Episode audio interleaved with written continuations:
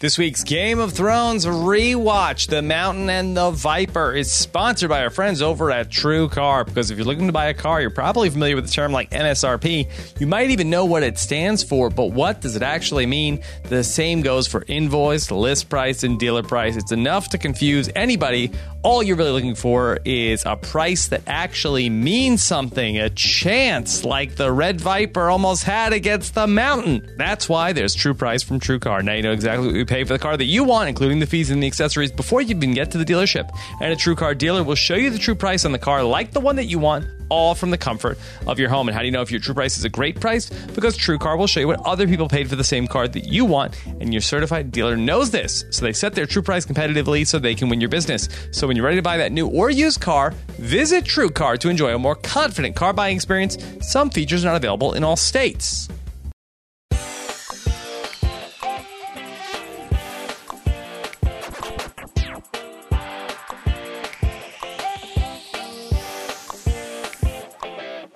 Winter was here, but we are just getting started here on the Game of Thrones uh, rewatch here on post show recaps. And now, here are the two guys who are ready to belch out Name That Tune. I am Rob Cesternino here with Josh Wigler. Josh, how are you? Oh my God, Rob, do you feel that? There's an earthquake! Earthquake! Yeah, so you're Everything's right on top. shaking! You're right on the money. Uh, Josh referring to in the original airing of this episode way back in the spring of 2014 that a live earthquake happened during the recording of this when we used to recap these on video. I am still waiting for the podcast moment that tops that. I was It's shook. Been, it, it's been four years, and nothing has topped the moment where Rob and I were podcasting about the mountain and the viper on video on Google Hangout as an earthquake occurred in Los Angeles, and I watched a deer in the headlights, Rob Cesternino reacting to the universe shaking all around him. We were all shook that night because uh, so much was going on with the mountain and the red viper, and uh, we are here to uh, recap that today. And Josh, much like the episode from two weeks ago, which ended with in the laws of gods and men, and where we ended up with the great scene in uh, the Red Keep with Tyrion. Kind of feel like that this episode is kind of right there with it, where there is uh, a lot of uh, you know uh, moving around the deck chairs of the Titanic for 40 minutes, and then a really great final uh, 15 20 minutes of this episode. Yeah, and the ratio is probably worse. But for whatever reason, I I'm less offended by this one. I think both because of the impact of the final act of the show. I think it's so brilliantly done. I like oh, going back and revisiting the demise of the Red Viper. It's perfect. Like it, it's it's done so well, and especially in the context of all of the track they lay down on the show leading up to this moment so there's that is that that that final 10 minutes of the episode is just spectacular. Um, but also the thing that that really struck me this time and i know we were taken with it in the moment uh, you know in the airing of the episode as well the whole orson lannister story. But what a what a great showcase for peter dinklage in this episode as well. You really remember his you know his stand at the trial and the way that he defends himself in that moment and everything like that and all of that is worthy of praise. But that whole scene and kind of like meditating on the meaninglessness and the the lack of rhyme or reason to death uh, it really holds up now.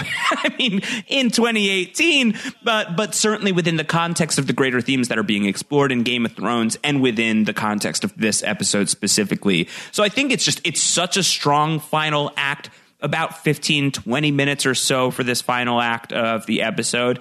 And yeah, the stuff preceding it is a little whatever for a lot of it. Um, but I think that the, the Jorah and Dany scenes, now kind of knowing a little bit of where that's going, I think it's worth re examination. Um, your mileage will vary on whether or not you care about what's going on with Missandei and Grey Worm, but I think it but I think that it, it is at least more interesting now to talk about knowing where that relationship has gone through seven seasons of the show. And you know that I loved myself some Theon Greyjoy in the early days and was very compelled by his arc. And one of the things that I am finding myself struck by here on the rewatch is I really could give a shit when it comes to the Iron Eye. What about stuff. Reek?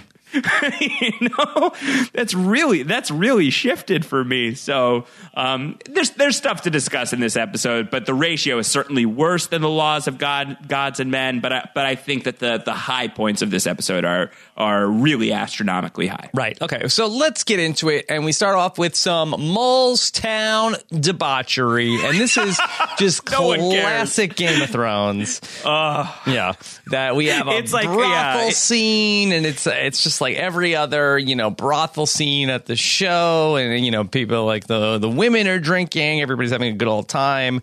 We uh, literally Right. have a belching contest of uh, guess the song, and they incorrectly guessed the Rains of Castamere, and the correct answer was the Bear and the Maiden Fair. It's like There uh, are literally parody. two songs Yes. in the world of Game of Thrones. those are the only two. yeah, this reminded me of like all of those scenes. It's it was like the Master of the House sequence from Les Mis. You know, it's like the the whole lovely ladies sequence from Les Mis. It was just it was it was very.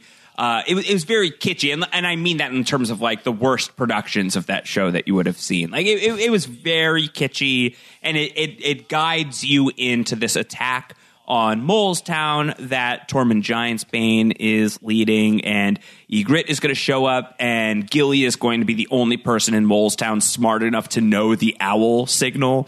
Uh, there's like a little bit of a hooty hoo, yes, hoo hoo, and that is the key to knowing that a wildling attack is imminent. Uh, so even in that sheltered life at Craster's Keep, Rob, uh, Gilly is wise enough to know what a wildling assault sounds like. Yeah, how does she know that? Do all wildlings grow up with that? Like, hey, if you're in some sort of, you know, a house of ill repute and you hear the owl sound, get out. Wildling attack is about to go down. you got to imagine that Craster taught everybody at the keep. heard 99 owls in my day.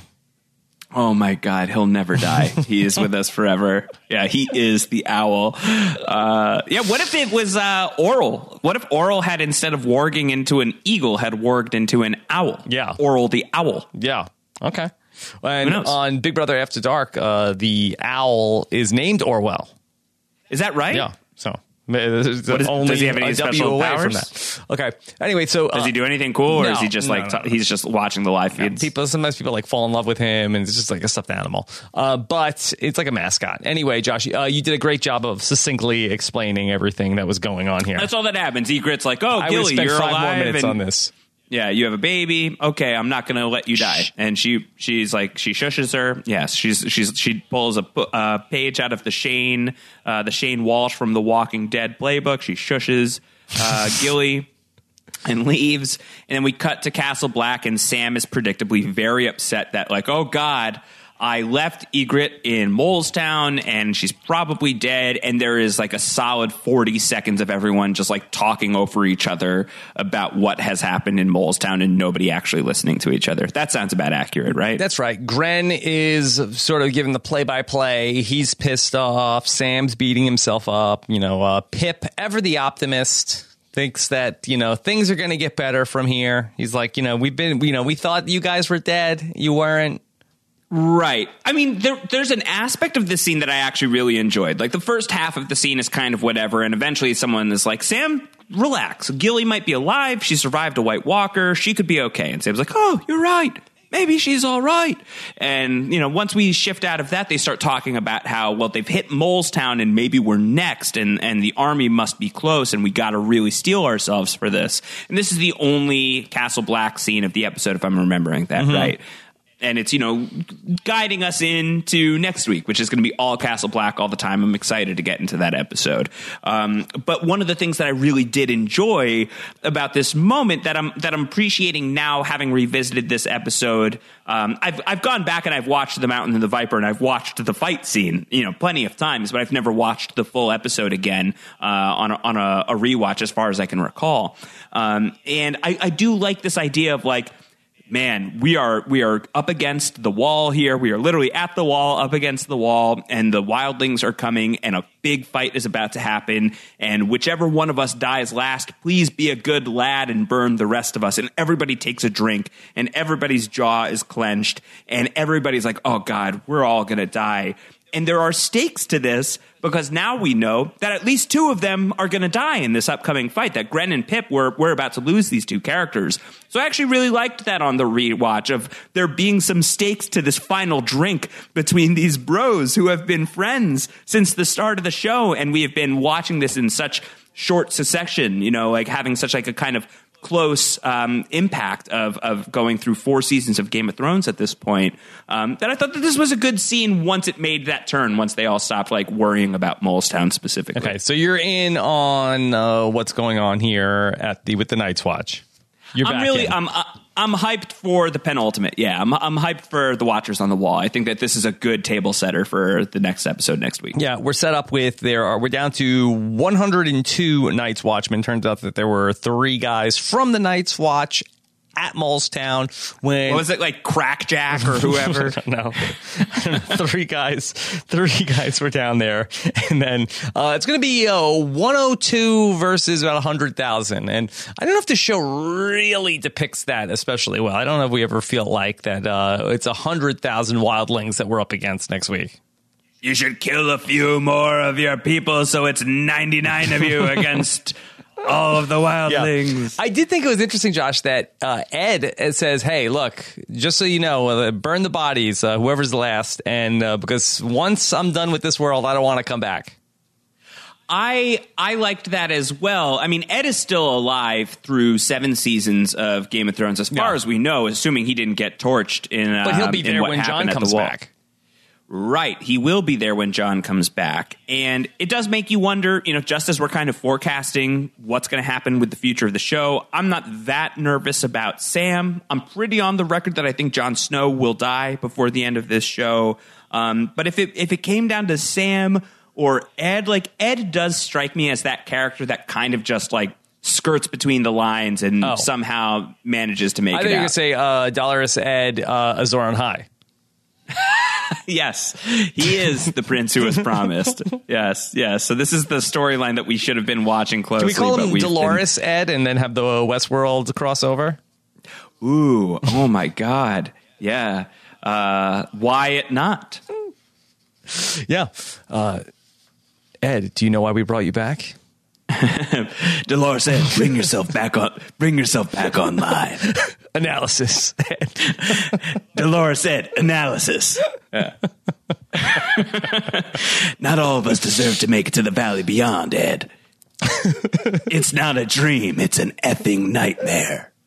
yes, all taking place in Westeros world. When are we going to do a Westworld podcast? That's got to happen. I feel like there, there is I'm gold so to dumb be mined. Westworld. no, no, we're all so dumb. I had to watch the finale like seven times before I understood what was happening. We're all terrible idiots about Westworld. The only smart people are Jonah Nolan and Lisa Joy. Anyway, neither here nor there. Okay, let's talk about the Unsullied, and it's uh, one big Unsullied bath party. We had a great time with this in the uh, Mm-hmm. the original run of this show, I think, and I, I'd forgotten that it happened so so early on in the in the the saga of Missandei and Grey Worm. Yep. And so everybody's taking a bath, men on one side, women on the other, but uh, Grey Worm is, uh, you know, staring longingly at uh, Missandei. And just like blowing bubbles in the lake, just like like unflinchingly, just like blah blah blah. blah. Yeah. And, Yeah. you know, whereas in any other scenario, I think that we would be talking about, boy, Grey Worm, what a creeper. What a Yes. what a, what a sicko that uh, get a restraining order for Grey Worm. This comes off, you know, very flattering all the way around for Missandei. Yeah. Um man, I, I I I haven't gone back and listened to our conversation about this, but I I, I feel like we're we're still kind of feeling the same way that like this is it, it was very pervy, it was a little weird, it was a little strange, except for the fact She liked it. that these these characters seemed to be into each Yeah. other, and it was like kind of this moment of them almost seeing each other uh, for the first time, where it's you know Grey Worm who has uh, has a thing for Missandei, and he is seeing her in this way, and so that's like revelatory for him. But for Missandei, it's eye opening for her as well to see that Grey Worm is interested in this capacity, and this is actually a storyline that has. You know, paid off. Yep. It, you know, through through the seventh season of the show, that they have finally uh, made the bond to use the Avatar parlance that T Dub would appreciate. Yes, and he she, he comes around and he eventually is going to apologize for. She's like, not not necessary. Yeah, he apologizes. She says, "I'm, I, you know, you do not need to apologize for this." And he's like, "Okay, sweet," because I'm actually not that sorry, about it. Sorry, not sorry. Yeah. yeah. it was a very sorry, not sorry apology. Yeah. Uh, Missandei ends up telling Daenerys about the whole story as uh, Daenerys is braiding Missandei's hair.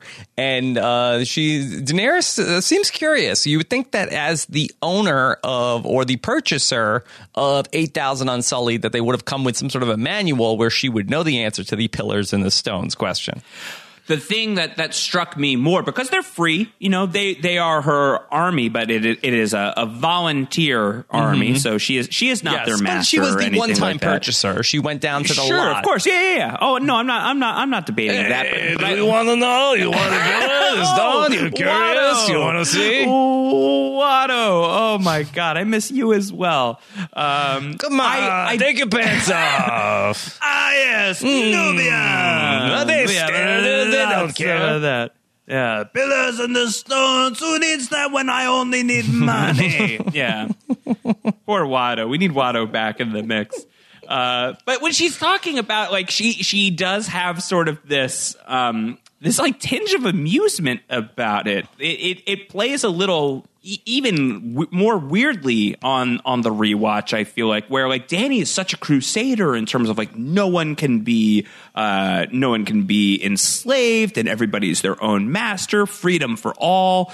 Um, and like she's like kind of like make, cracking jokes about the pillars and the stones. I think just like as the the phrase the pillar and the stones when you were thinking in terms of the unsullied, like that has taken on its own life. And I almost forgot that it was it was Dany who who brought it up almost like gleefully just sort of an odd look for this character. It just seems like a, a weird, um, like poorly written moment for Yeah. the character, given everything else. Almost like yeah, like certain characters this season that we've like talked about. slumber Yeah. party talk. It's a very strange scene. it, it, it does it does not really hold up. Like I, I really enjoy the Missandei and Dany relationship, especially later on in the show. I think that they they were really fun in in season seven. They had a great moment on Dragonstone where they're kind of talking about so Jon Snow's kind of hot, huh? Uh, like there there's that moment that I thought was that was great. But this the, the whole tenor of this scene where even as Missandei's getting her hair braided, she's just like, "Yes, Khaleesi. Yeah, that's right, Khaleesi." Like the the whole thing like has this sort of uh, tone deaf quality about it that I just I, I didn't love. Okay, and then we end up seeing uh, Missandei and Grey Worm talking it through, and so uh, that you know we've heard this from Grey Worm before about like, are you sorry you're part of the Unsullied? Do you feel bad that you got cut? And he says no, because then I wouldn't have been an Unsullied, and then I wouldn't have been there with Daenerys, and I wouldn't have met you. And you know he's sorry, but she says you don't have to be. It's cute. It It's is. cute. Is it? Is it? Is it hot? Maybe not, but it's cute.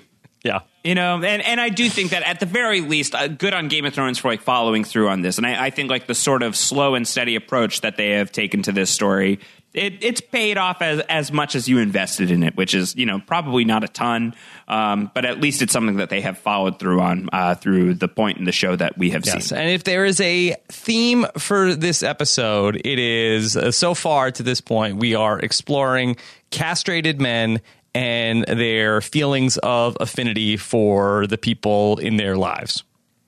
Yes, as we move from here to Moat Cailin back in uh, in Westeros, and Theon, who uh, you know, or, or, should I say, Reek, who is now playing the role of Theon Greyjoy that was teased uh, a couple mm-hmm. of weeks ago, is being put to work, and this whole thing is resolved within one episode. I don't know why I thought it was it was at least two episodes, no. but the whole Moat Cailin thing, it's a it's a real quick done deal. Real quick, uh, Reek says, "Hey." Theon. Okay, you're going to pretend to be Theon. Reek, you're going to pretend to be Theon. Don't forget, you're still Reek, but you're pretend to be Theon. Okay, so uh, he sends him in there, and uh, we see Theon arrive, or the artist formerly known as Theon, arrive at Moat Cailin, and it's not good at Moat Cailin. It's not good. Everyone's sick. Everyone has like these like these boils. They're all scratchy. Everybody seems really upset, except for this one guy, Kenning, who is not taking any crap from Theon Greyjoy. He's had it. Um, he's had it. He's he's had it up to here. Reek doing a very good Theon Greyjoy impression up until the time that Kenning decides like I'm not taking your deal. No deal. Mm-hmm. Yeah, and he is just like murmuring to himself, "I'm Reek. I'm Reek. I can't. I can't keep up this charade anymore. I'm Reek. I'm Reek. I'm Reek." And he's like, "What? What are you murmuring?" And then a guy hits him in the head with an axe. It's pretty gnarly, actually. Mm. It's just like you know, crack an egg with uh with with that hatchet. It's fun. Do you watch this with the subtitles? On? I do. Yeah, as do I. And uh, the the subtitles are so clear with Theon being like, "I'm Reek. Uh, hey, hey, I'm Reek. I'm Reek," and and Kenning is kind of like not hearing it at all. Mm-hmm. Uh, so he's very lucky that that Kenning gets uh, taken out right when when he does. But the guy who kills Kenning he's you know very itchy. He's very sick he seems like. And he says and if we yield we're going to survive right? Like you're you're saying that ramsay Bolton is a pretty decent dude. And he's like yeah you know just raise the white flag open the gates and you get to go home. And the very Cut next to. thing that we say is get Kenning flayed flayed just deeply yeah. deeply destroyed. Yeah.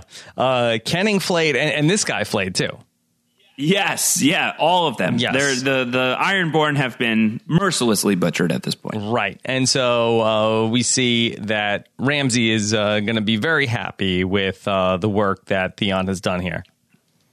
As we'll see later in the episode, this was a this is a great deal for Ramsay Bolton. Mm-hmm. Yeah, I mean Ramsay Snow, as we're talking about him now, soon to be Ramsay Bolton. Yeah. All right, Littlefinger is going to have some tough questions to answer from uh, Lord Royce of the Vale. Yes, this is a, this is a fun scene. I actually thought where he's just like, "Oh, hi guys, mm-hmm. yeah, how to explain this one?" Mm-hmm. this is sort of like Littlefinger cornered a little bit, and nobody really buying what he is selling. Uh, somebody is like, hey, I hear that you're uh, you're a foreigner. And he's like, yeah, you know, I've got a, a great grandfather from Braavos. I suppose all of our ancestors came from somewhere else originally. And Yohn Royce is like, not ours. Yes. We've been in the Vale forever. And Littlefinger's like, oh, tough crowd, so tough crowd. Westeros is a uh, what would you call it? A, a, a kingdom of immigrants. It's a, uh, a, a melting pot of iron, melting pot of brown. Yeah, melting pot of brown, a melting bowl of brown. In flea bottom. Indeed. Yes, yes. yes. Okay, so we see some tough questions, and uh, let's bring in the witness. Uh, I hear that there was a girl there. Oh, she is of no wits.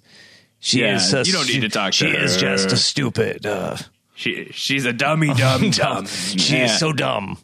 You yeah, you will not, her. You won't. You won't believe how dumb. Uh, and they bring her in, and it's Sansa, and Littlefinger is, uh, you know, quietly working on a bowl of brown in the corner uh, as they are grilling Alayne, who is not Alayne. This is Sansa, which she admits Sansa, to. Yes, not she just Alayne. like she just she just comes out with the truth. Uh, she and she really is giving them a lot of information and eventually it takes the turn where she says, like, uh, all little Littlefinger has told so many lies, but all of the lies were to help me. He was my only friend in King's Landing while I was being abused by the Lannisters. And she tells a version of the story that is you want to say like 80% truthful like how would you how would you split the ratio yeah i think it's pretty true up until the end but she does it for really dramatic effect to uh, really maximize Littlefinger's anxiety i know and he's doing a decent job of just like kind of just like staring off into space. where's he's this like, going? Give no emotion. yeah. Show no weakness, but like you can imagine just the the uh, the tornado inside. Right. Uh, both Sansa and the composers who scored this episode really worked this out for uh, maximum drama, where she starts off by saying how I'm not Alayne, I'm Sansa, and Lord Baelish has told many, many lies, all to protect It's me. a good. It's a good scene, I Yeah. think. Um, and and you know. As exactly, and as we've been trying to kind of make sense of where the show decides to land with Littlefinger, you know, this is one of the the character deaths that we can talk about in terms of uh, one that has occurred so recently, as far as we have seen through Game of Thrones, and it has been a big kind of like thorn in our side of like where did they where did the show come up with this?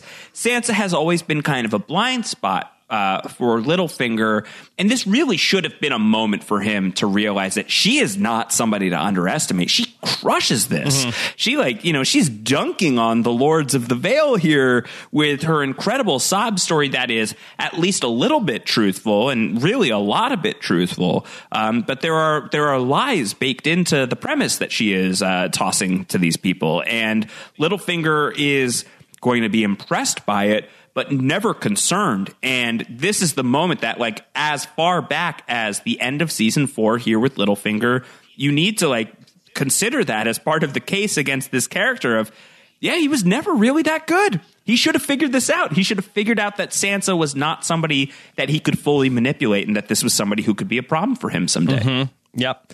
And uh, she does a really great job. They sort of like lock eyes at the end of it, and he's like, oh, you know, oh, game respects game. Yeah it was good Game of Thrones respects Game of Thrones. That's good. All right. So Lord Royce uh, really does an about face. He's like, Littlefinger, we, oh, we really uh, did you dirty there. I'm so sorry about that. yeah, yeah. I mean, like he's he's not like total bros with Littlefinger at this point. He's still like, sorry about that, Baelish. you know how like, it goes. yeah, this is how we do in the Vale. It was that or the Moon Door. This is preferable.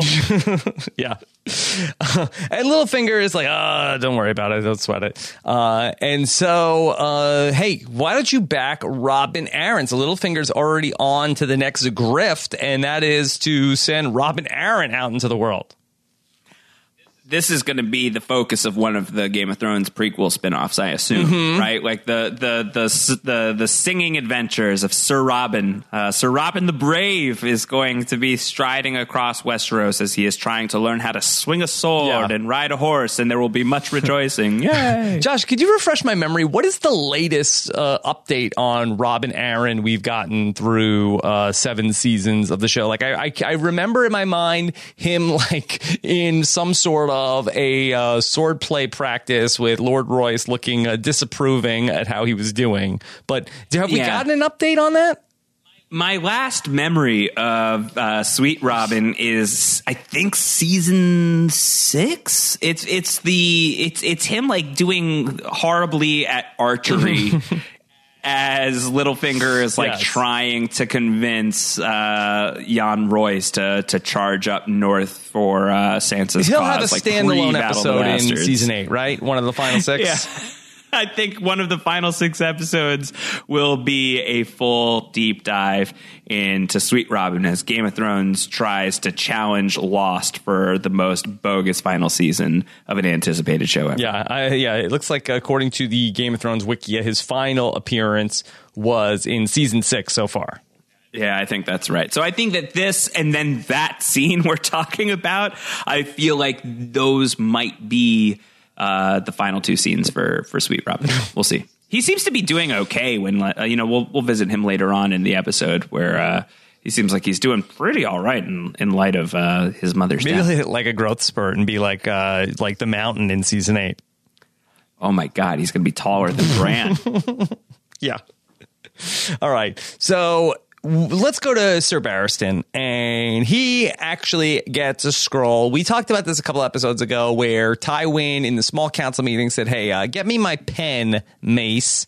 And we said, "What is this letter he's going to write?" And I still think it's a little confusing in terms of uh, what happened here.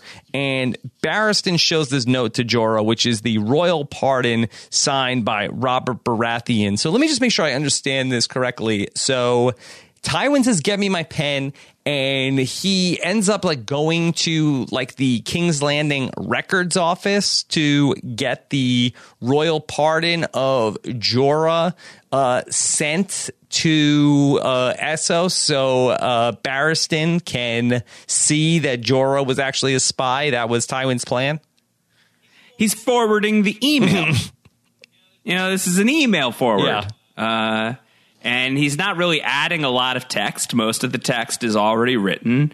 It's like, hey, Jorah, thought you might want to see this. Yeah. P.S. Don't delete this chain letter, otherwise, seven years of bad luck. You know, it's basically just like uh, he's just forwarding the bad news. Right. And so, you know, Barristan, you know, takes it hook, line, and sinker, does exactly what Tywin would have wanted him to do. Yeah, I mean, Barristan's, I think, fairly easy to predict. Yeah. You know, noble, noble guy. He's going to get this news. He's not going to like it. Yeah. And Dany ends up getting word of this uh, after Barristan delivers it to Jorah. Uh, Jorah wants Yeah. to speak to uh, Daenerys. Uh, Barristan says, You'll never be alone with her again. You know, there was always this little bit of a Cold War between Jorah and Barristan. Barristan definitely has the moral high ground now. And Yeah, definitely. He is able to metaphorically chop off Jorah's remaining arm and leg. And so we end up seeing uh, Jorah trying to plead his case to Daenerys, but uh, she does not want to hear it. He does a bad job. Yeah. It's a it's a bad job. He's like, uh, can we talk privately? And she's like, no, definitely not. And that's so sketchy that you asked me to do that. for a moment. like, no, that's not an option. Play your hand. This is your hand. You're the hand. Uh, and and Jorah is is trying to plead his case, and it's not going well. And uh, great acting uh, from both Iain Glen and uh, Emilia Clarke, I think, in this scene of just like the stone cold betrayal that. Dany is feeling. Yeah, it's very pillar cold. Uh, that how she's like, you sold my secrets to the man who killed my father. And when she puts it in those words at that point for Jorah, it's kind of like, yeah, there's really not a lot you're going to be able to do yeah, here. but he still I- does a I- bad job. A very bad Like, job. yeah, but that was before like- I knew you. yeah.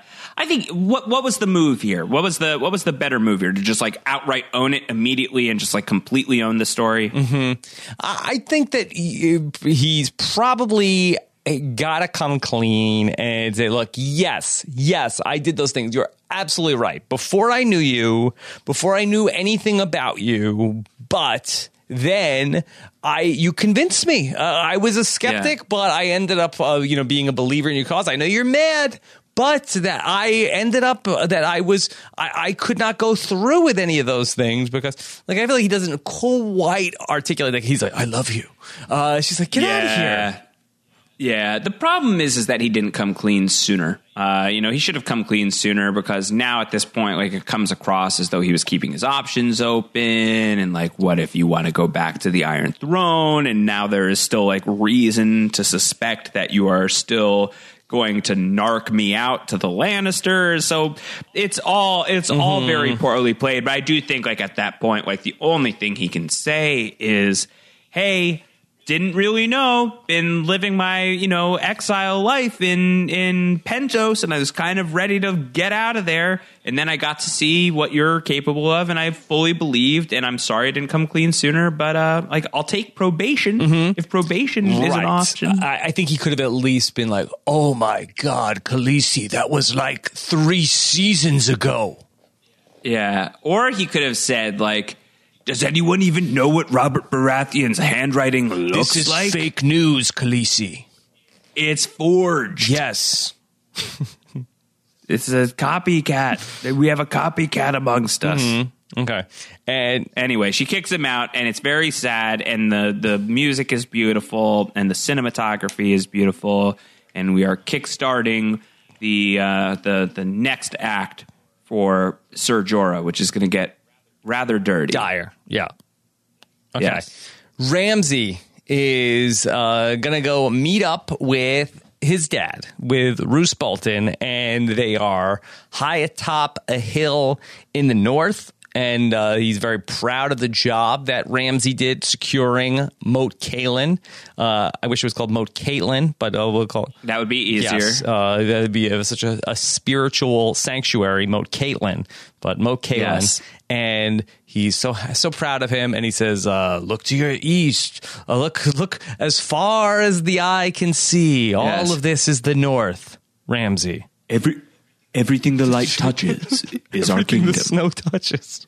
Yes, yes. the ant- and the antelope eat the grass. Yes, this is Yeah. the circle of the north, and Yes. uh, guess what? What's your name, Ramsay? it's Ramsay Snow. Nope, wrong. You've got a cool new name. Come on down, Ramsay B. Ramsay Bolton. Yes. So he has a, a you know Tywin's been very busy. Maybe that was the letter he was Maybe. writing. But Maybe. yeah, he has this new letter that that legitimizes Ramsay Snow. You're Ramsay Bolton, son of Roose Bolton, Warden of the North, and Ramsay gets down on one knee and he's honored. He says, "You honor me. I promise you, I will uphold your name and your tradition. I will be so worthy of you I will not worthy of kill you.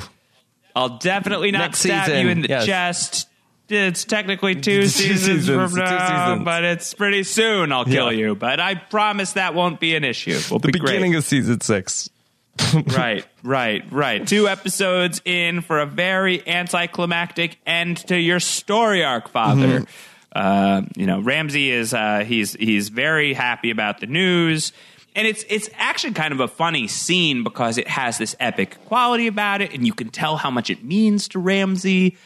And at the same time, like it, it is underscored with this epic music. Then it cuts right next to like all of the Boltons riding toward Winterfell. It's going to be their new home. And Ramsay immediately, with no breather, with no break, is just like, "Reek, you're going to bathe me tonight. It's going to be glorious." Yeah. it's like, God, these people are awful. Okay. All right. Littlefinger is back with Sansa, and he wants to know uh, why did you help me? And she's like, "Well, I, don't know. I know what you want." And he goes, "Do you?" Yeah. Yeah. Could you tell us? and that's that's it. Yeah, it's like please somebody just like, really just give us like a, a black and white breakdown of what's going on. just, just somebody articulate what Littlefinger is trying to work on here.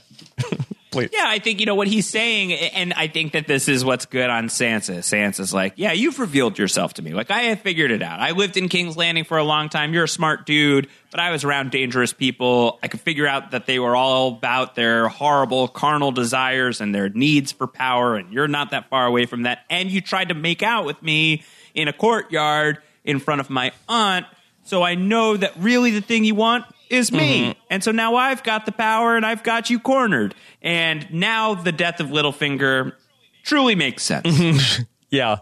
She ends up, uh, you know, saying yes when uh, Littlefinger articulates, uh, "Better to gamble on the man that you know than," because she says, uh, or she says that she doesn't know what they would have done with her after they killed Littlefinger. So uh, she felt like she was better off with Littlefinger. I wonder if uh, a season from now she will regret that decision. yes. The answer is yes. Yes, because the Knights of the Vale. I mean, they seem like uh, I don't think they had any ill. They did not uh, like the Lannisters. I don't know what would they have done with Sansa. Sansa should have done everything that she did, but also throw Littlefinger in the, under the bus and just park it at the Vale for a while. Right. I think that you know Lord Royce. I think would have been you know just uh, would be a much better protector than Littlefinger turned out to be. Yes. White Royce Wednesdays would have been a thing. All right, Arya and the Hound. Uh, they have been on the road. They make it all the way to the Bloody Gate. They make it to the Vale, and uh, there's a lot more action going on at the Bloody Gate than when Littlefinger and Sansa walked up there a couple episodes. Makes sense. Lysa Arryn just I died. so. you know, I think security's going to be pretty tight at this point. And so uh, they end up making it to the gate and they announce themselves, but uh, very sad to say, Lysa Arryn has passed away.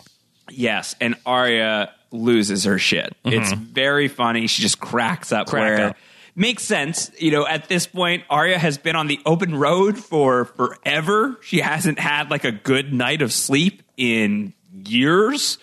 Uh, and this was like the last thing that she was leaning on. Like she'd she'd been so close to reunion with her mother and her brother back in season three, and here she is all the way to the Vale, and her fa- like it's a it's a Shaggy dog story, and there's just no conclusion to it, and there's no end in sight. So Shaggy it- Hound story. a Shaggy Hound story indeed.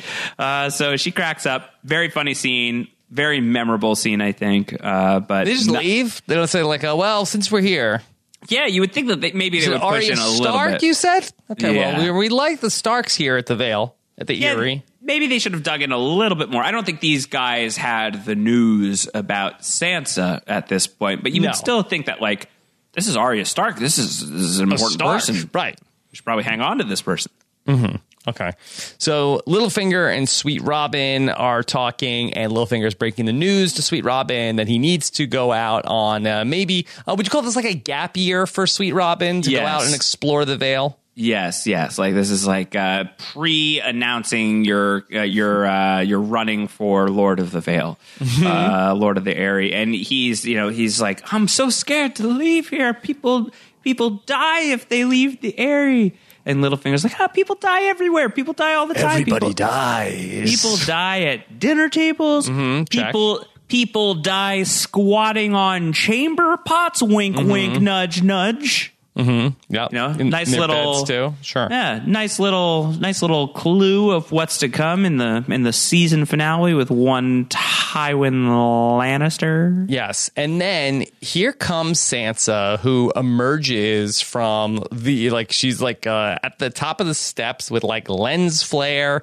And now all of a sudden, Sansa is like dressed in all black. She has like the power of veto necklace. Uh, this is like the uh, Sandra Dee moment for uh, at the end of Grease, where it's like uh, all of a sudden, uh, you better shape up, Littlefinger.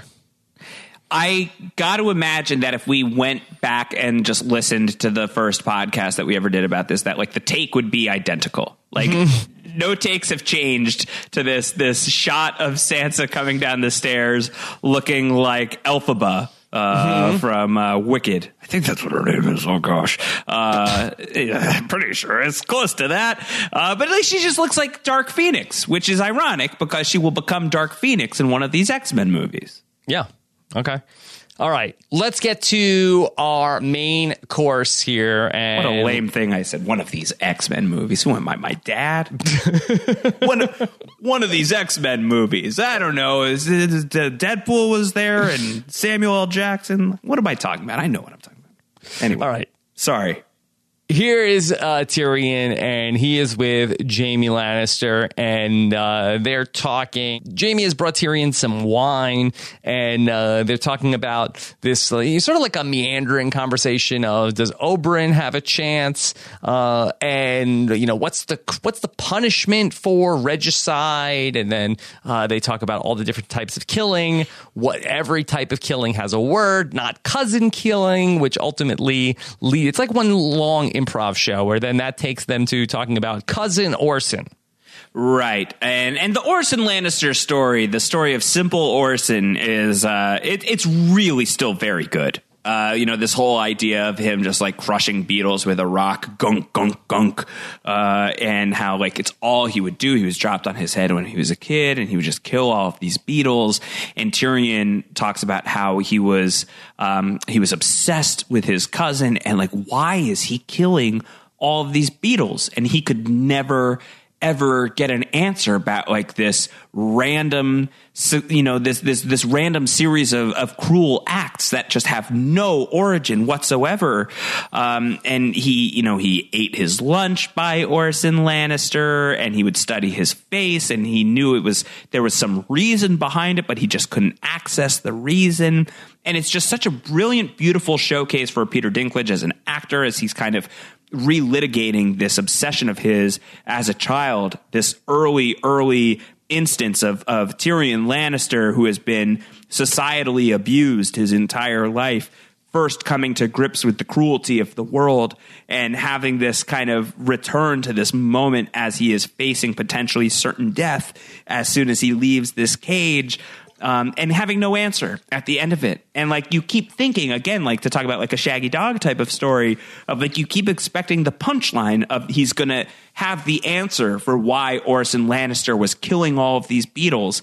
And instead, what happens is he just says to Jaime, like, so why did he do it? What was mm-hmm. it about? What was it all about? And Jaime has no answer. Nobody knows.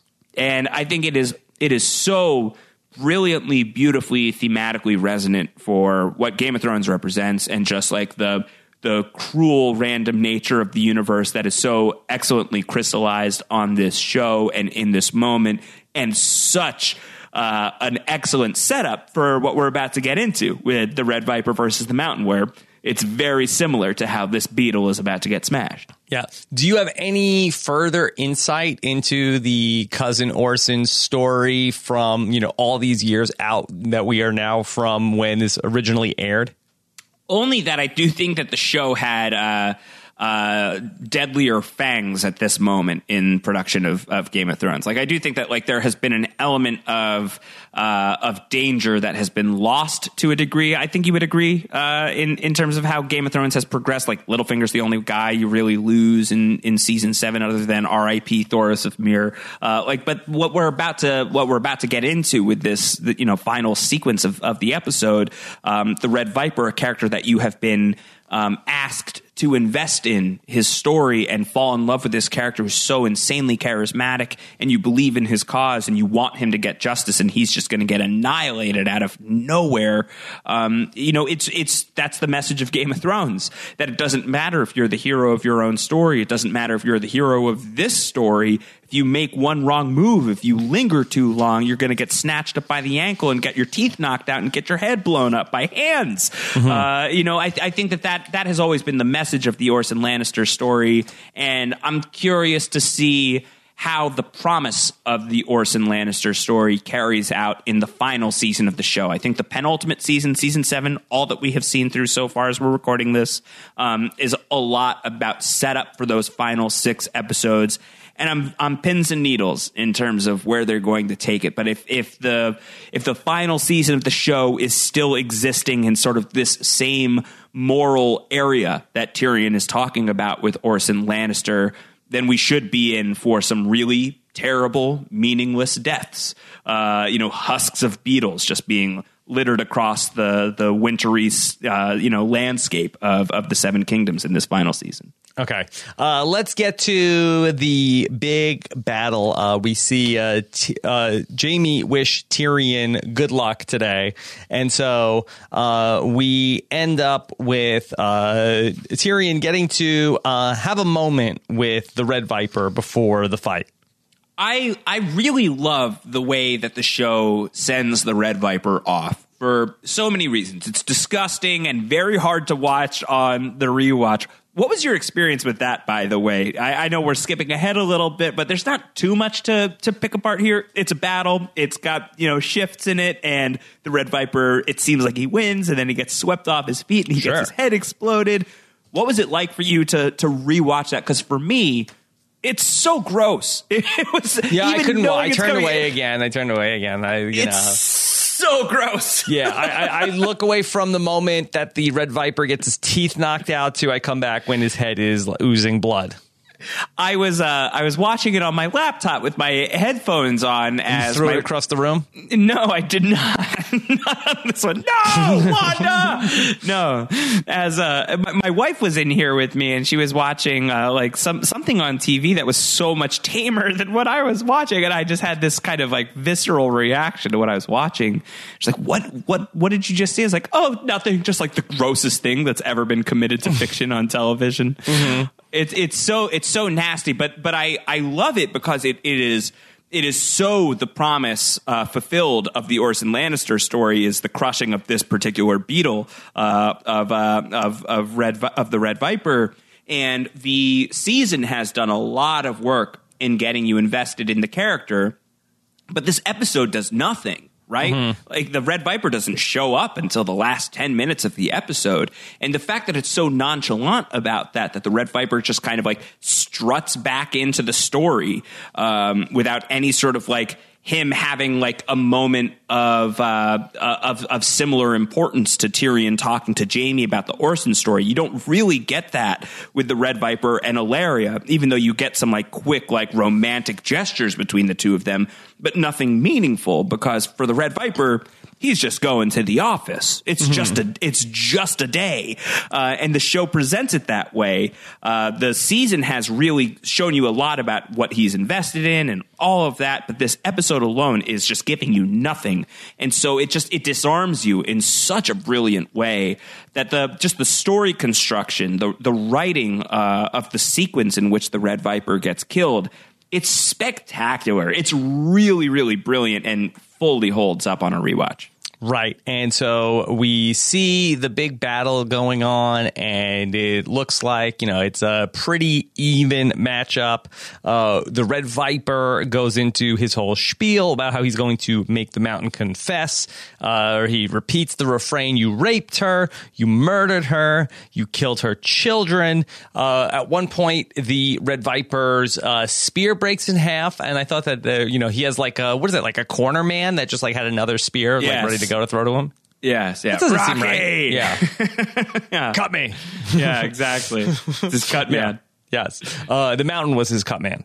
Yes, I guess technically yes. there wasn't a lot of cuts. It was more just like brute force man. Yeah, but the, I mean, the Red Viper. I mean, he gets him. He gets him down, and it looks like it is totally gone his way. And you know the story. Uh, you know how it goes. He's like, "No, no, no, you can't die yet. You haven't confessed. Say her name." Right. It's an all in move. You know, he he needs the confession so he can keep digging in. Like it's not enough to just kill the mountain. That's exciting and that is like the person who did it that he is getting vengeance against, but he wants to take the system down. He wants to take down the Lannisters, so he needs that confession. Uh, so it's a it's adrenaline, it's this in his mind this calculated desire, but it's also just overconfidence and not mm-hmm. not getting that bird's eye view of of what is about to happen if you get too close Playing to, this to the crowd. Guy. Yeah, it's oh man, it's it's uh it's not great.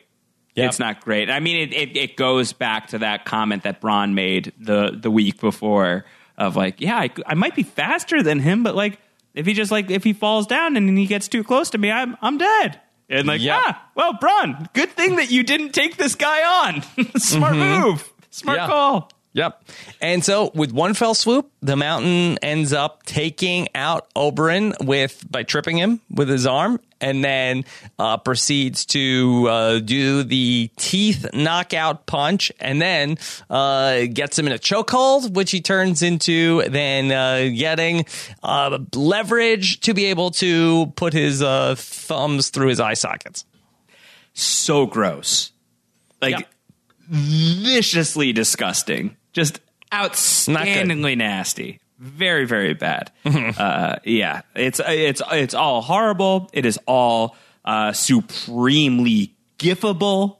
Uh, you know, there's there's a the the great look on Peter Dinklage's face as he's just like kind of like, what just happened?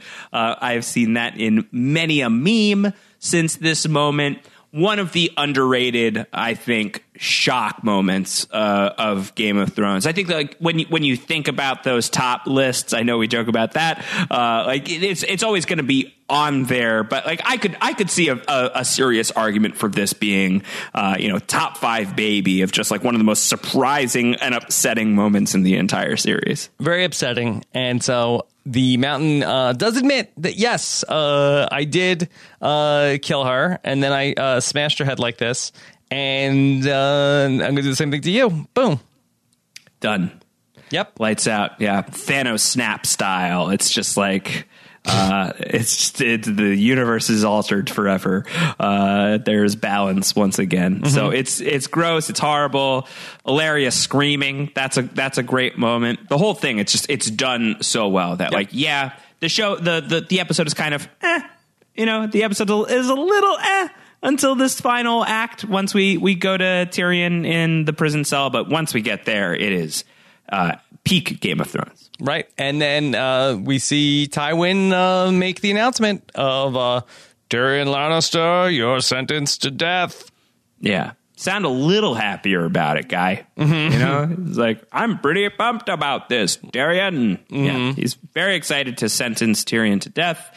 Uh, he is like, it is a very sociopathic moment of Tywin not only like being so calm about sentencing his son to death, but sentencing his son to death in such a calm manner after this outstandingly violent act has just occurred, and people are just like puking in their seats. New guys in the back puking his guts out for sure. Yes. Well, I mean, was this Tywin Lannister's uh, greatest move in that it was a true win win, no matter uh, however way this one went?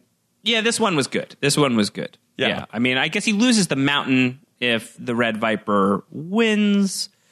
I don't know. I think I think uh, if the Red Viper wins, I don't think this is great for Tywin Lannister. Yeah. Yeah, that's fair. That's fair. It's actually pretty bad. Yeah. Okay. All right. So there we go, Josh. Uh, that was the mountain and the viper. All right, we've got the Watchers on the wall next week. Battle at Castle Black. See it in IMAX if you can. Did they do that? Yeah, I went and I saw it. It was actually pretty fun. Wow. yeah, it was great. Okay.